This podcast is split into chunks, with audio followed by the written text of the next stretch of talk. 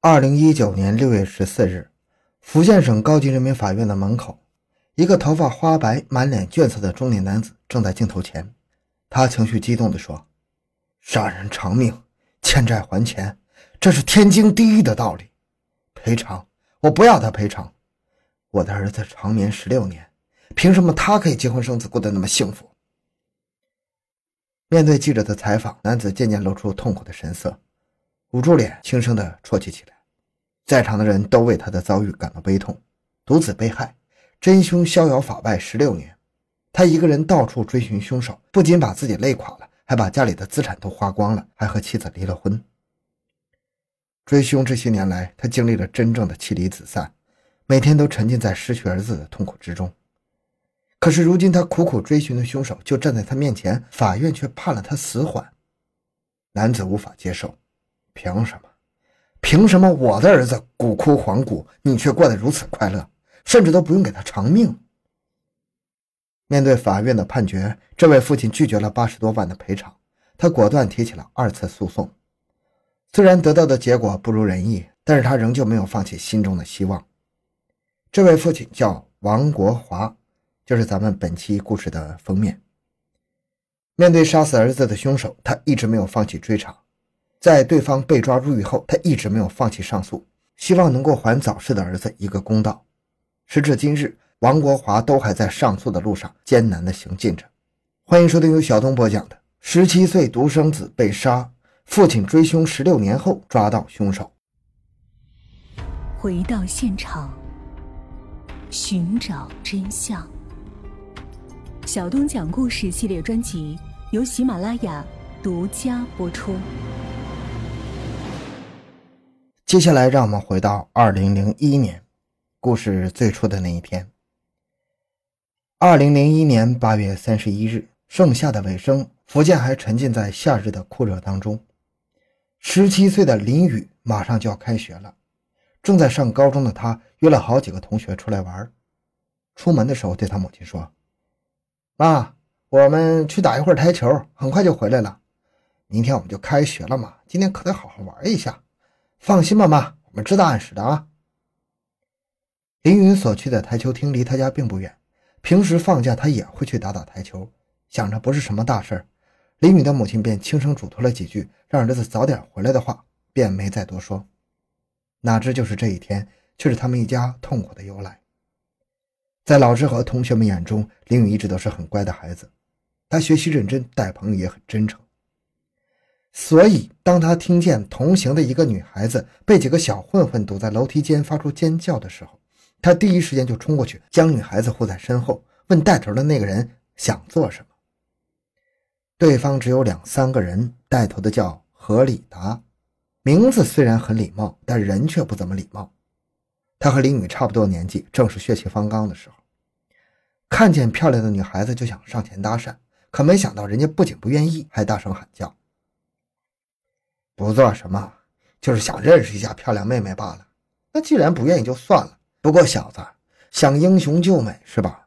我告诉你，以后你可给我小心着点儿。何立达恶狠狠地对林宇说。碍于林宇一行人人数比较多，何立达不占优势，于是他便扔下这句带着威胁意味的话离开了。对于何立达的威胁，林宇并没放在心上。一是在他看来，这无非就是一次很普通的冲突。台球厅这样的地方总是鱼龙混杂的，大多数人只是说说而已，虚张声势，不会真搞出什么事情来。其次，林宇的父亲王国华在日本工作，他和林宇的母亲已经在给他办理转学手续了。很快，他们一家就要长期在日本居住了。就算是何立达真要和他起矛盾，他马上就不在国内了，所以他没当回事儿。那次冲突过后不久，林宇再次和几个小伙伴来到那家台球厅玩，但他不知道的是。当他一走进这家台球厅的时候，何里达的小弟就盯上他了。他们把林宇的行踪报告给了何里达。没过多久，何里达就带着一群拿着钢管的小弟，风风火火地赶了过来。何里达进门就喊：“林宇那个小兔崽子在哪里？快给我滚出来！”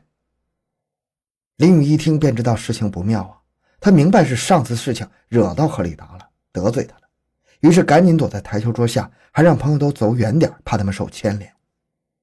可是何立达还是找到了他，把他从桌下拖出来，狠狠地打了一顿。一边打一边说：“哼，让你英雄救美，让你在我面前拽。”林雨很明白，何立达只是想出出气，他只要熬过这顿打就算了。可是看着挨了打都一声不吭的何立达，心里更气了。他一把丢下钢管，坐在旁边。林雨的朋友则赶忙上前把他扶了起来。就在这时，何立达越想越气，他掏出一把水果刀，朝着林雨捅了上去。而林雨的朋友们见此情况，都知道事情不妙，就和何里达的小弟们打了起来。何里达也不知道自己捅了几刀，他只记得这一刀捅得很深，林雨喷出来很多血。见了血，他更疯狂了。看着混战的兄弟们，还有奄奄一息还要求救的林雨，何里达又拿起钢管重击林雨的头部，直到他再也无法动弹。国华，小雨他出事了，你快回来吧！电话里，林雨的母亲哭得上气不接下气。王国华知道事情的严重性，连忙请了假，坐飞机匆匆赶回国。他原以为儿子只是受了一点小伤，可没想到等到见面的时候，儿子已经盖上了白布，推进了医院的太平间。林雨是被台球厅的客人叫幺二零送到医院的，他的朋友们也都受了不同程度的伤，但是每个人还都惦记他的情况。只是没想到那个很义气的少年却再也没有醒过来。看着才十七岁的儿子尸体满身是伤，王国华再也绷不住，大声哭起来：“小雨，小雨，你起来和爸爸说话！你快起来，别吓爸爸了。”王国华的继父姓林，他们感情很好。所以，王国华婚后与妻子有了孩子以后，两口子就商量让孩子姓他的继父的姓，姓林，这样可以给继父一脉延续香火。有了孩子以后，王国华更加拼命的工作，想给妻儿一个好的生活环境。一九八九年，林雨六岁，为了能够多赚钱，王国华经朋友介绍离开妻儿，独自漂洋过海去日本工作。没过几年，王国华的妻子也加入了出国工作的队伍。夫妻俩在一起赚了越来越多的钱，只是林宇一个人在国内，经常无人照顾。王国华的妻子不放心，很多时候就回家照顾儿子。王国华因为工作原因，长期与儿子分别，这使他心中对儿子的思念更深了。最大的愿望就是把儿子接到日本一起生活。林宇也很懂事，他明白父母的苦心，一直都很专心的学习，从未让父母操过多的心。这一次的暑假过后，林宇就要进入高三了。他的母亲专程回国来给他办手续，本来想提前去日本玩几个月，没想到手续一直没弄好，这才没去成日本，反而还遭此劫难。王国华伤心极了，懂事听话的儿子就这样天人永隔呀，并且还是以这么悲惨的方式死去。那段时间，王国华天天看着儿子的遗像，他几乎是日日以泪洗面。不仅如此，茶饭不思的他，没两天就瘦了一大圈。王国华暗暗发誓。一定要将杀害儿子的凶手捉拿归案，以祭奠儿子的在天之灵。那个时候，监控和追踪设备还不如现在这么齐全，功能也不完备。当地警局忙碌了很久，可鉴于何里达在案发后就消失了，整个案子就止步于抓捕疑犯这一阶段。暂停工作，专心在家等待结果的王国华，左等右等，怎么也没等到案件的结果。耐不住心中的悲痛，他经常去警局里询问案件的进展。可是得到的结果却始终如一，这让作为父亲的他很是挫败。林雨下葬那天，双眼红肿的王国华紧握拳头，他心里对儿子说：“小雨，你放心，爸爸一定会把坏人抓起来，还你一个公道。”日子一天天过去，王国华始终没等到结果。公司一次次打电话来催促王国华回去工作，他的妻子也劝说他不要太沉溺在悲痛之中。更何况，你可以一边等案件结果，一边先工作呀。王国华通通没理，他固执的等待电话。可随着时间的流逝，抓捕何立达的希望一天天变得渺茫起来。渐渐的，他明白自己不能只把希望寄托在警察身上，他要自己动手。于是，靠着警局给的一个名字和一张照片，王国华开始了自己的追凶之路。一开始，妻子是极力劝阻的。失去儿子，她已经很伤心了。此时连丈夫也变得不清醒了，这生活可怎么过呀？可是铁了心要追查到底的王国华哪里听得进去这些呀？他心里很清楚，自己的独子就这样被别人杀死，并且死得不明不白的，他绝不可能放过那个凶手。一开始决定自己追凶的时候，王国华并没想到这条路他会走上整整十六年，并且在这十六年间，他不仅找得异常艰辛，耗尽了家产，还落得了妻离子散的结局。只是最后，就算是他的生活已经很不容易了，但他也从不后悔。王国华先是打听到了何里达的家庭住址，然后乔装一番，就夜以继日的守在他家旁边，不管刮风下雨，都是雷打不动。为了抓住何里达的蛛丝马迹，他甚至都不敢喝水。甚至生怕自己去上个厕所的时候就错过了对方的踪迹。但是这样蹲守了两个多月，他连何里达的影子都没发现。王国华明白，何里达应该是彻底逃离了。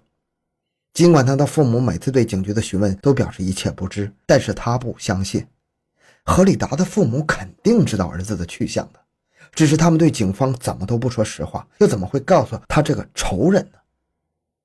冷静下来。王国华转移思路，他开始思考何里达的去向。据他推测，何里达在福建犯了案，留在当地的可能性不大，所以他第一个选择去到人多且杂的内陆，第二是在福建海边漂洋出海偷渡去其他国家了。面对何里达的消失，王国华甚至想过他会不会是畏罪自杀了呢？可转念一想，何里达这种自私自利、罪大恶极的人，怎么可能会有悔过之心呢？于是他把何里达的信息和照片发送给自己的朋友们，再通过朋友们传递到网上，进行对何里达的悬赏追查。与此同时，他还亲自去各地搜寻，先是从何里达的老家出发，随后根据举报者提供的线索进行查探。每一次只要有人说哪里有人像何里达，王国华就会立即赶往那个地方，不论多远。来来回回无数次，王国华走遍了祖国的大江南北。可见到的人都不是他那个恨极了的那个仇人。不仅如此，随着网络的发展，王国华的悬赏追凶还追到了国外，法国、越南、巴西、日本，只要有人提供线索，他就毫不犹豫地奔赴那个地方，只为抓住何里达。一晃数年过去了，王国华还是毫无进展。长时间的追凶耗费了他太多的精力，也耗费了他太多的资金。原先夫妻是两个人拼命赚钱，承诺给林雨买房子的存款几乎被王国华都花在追凶这件事上了。再加上他又失去了工作，家里的收入早已经大不如前。妻子看着太过执着的他，劝说道：“没了小雨，我们大家都很伤心。可是你不能再把自己的身体熬坏了呀！而且，你看看我们这个家，还像个家吗？”王国华没说话。他何尝不知道自己连累了这个家呀？可是现在他的心中早已经被仇恨填满，不抓住何里达，他这辈子都无法安稳地闭上眼睛。咱们是没了小雨，可是你实在想要孩子的话，咱们可以再生一个，或者领养一个也行。还没等王国华说话，妻子再次劝道：“这句话算是打在王国华的心上了。他几乎不敢相信自己的妻子。小雨尸骨未寒。”你怎么能说出这样的话？关于孩子的问题，夫妻两个不欢而散。王国华仔细思考了一番，他决定不再拖累妻子，于是主动提出与他离婚了。而妻子看着已经疯魔的王国华，也没有过多的言语，就同意了。从此以后，独自一个人的王国华身负的东西更少了，他全身心都投在追凶这一事上，却没想到一次次都是碰壁。哪怕他再坚强，一次又一次，足足十六年的壁碰完了，还能不被碰歪方向吗？陷入自我怀疑的王国华精神压力巨大，他感觉自己快被压得喘不过气了。有一次路过大桥，看着桥下的河水，他突然萌生了跳下去的想法。可是刚准备跳，内心的一个声音就发了疯的一样大声喊他：“你不可以死！你还没有给小雨伸张正义，还没有还他一个公道。”王国华这才醒悟过来，重新投入追凶一事。也许是上天都被他这份毅力打动了。二零一七年，王国华的一个朋友去深圳办事，有一天他在那里碰见了一个长得很像何里达的人。虽然不认识何里达，但是出于对王国华的心疼，他仔细研究过何里达的照片。深圳的那个人叫朱某阳，他自称是本地人，家里还有妻儿。朋友有些不确定，曾经王国华和他都以为杀人犯会躲在黑暗处，因为害怕身份曝光而不敢见阳光。可这个朱某阳就活在阳光下呀，既有妻子，又有儿子，又有很好的生活。朋友不确定情况，只好让王国华前来确认。匆匆赶过来的王国华一眼就认出朱某阳就是何立达。虽然经过了十六年，他已经成熟了不少，但是这个照片已经在王国华脑中已经浮现千万次了。他确认没错，就是他。二零一七年九月三十日，根据王国华向福建警方汇报的情况，警方终于抓住了潜逃十六年的何立达。看着家庭美满、妻儿两全的何立达，王国华差点都要控制不住自己了。他真想打死这个害死他儿子的凶手，可理智告诉他这不行。根据何立达交代，当时犯了事的他第一时间就跑回了家，在父母的安排下改头换面跑到外地生活，至今潜逃十六年。他对杀害林宇的犯罪事实供认不讳。二零一八年，公安机关依法对何立达及帮助他潜逃的家人提起诉讼，因为种种原因延期后，最终在二零一九年三月份正式开庭。在福建省高级人民法院的审判下，何立达最终被判了死刑，缓期两年执行，并赔偿受害人林宇一家八十多万。没有见到杀人凶手血债血偿的王国华对此结果表示不满意，他立即提起上诉，希望判决何立达死刑立即执行。经过审理，二审仍然维持原判，何立达还是死缓。拿到二审结果的王国华在法院门口哭了起来，也就是咱们开头讲的那一幕。关于上诉的问题，王国华曾表示他一定会继续坚持，直到何立达被判死刑立即执行为止。没有人知道王国华的上诉能坚持到什么时候，但是无论之后的结果是怎么样的，所有人都希望这位深爱儿子的父亲能够好好的度过接下来的生活。好，这个案子讲完了。小东的微博账号主播小东讲故事，感谢关注，咱们下期再见。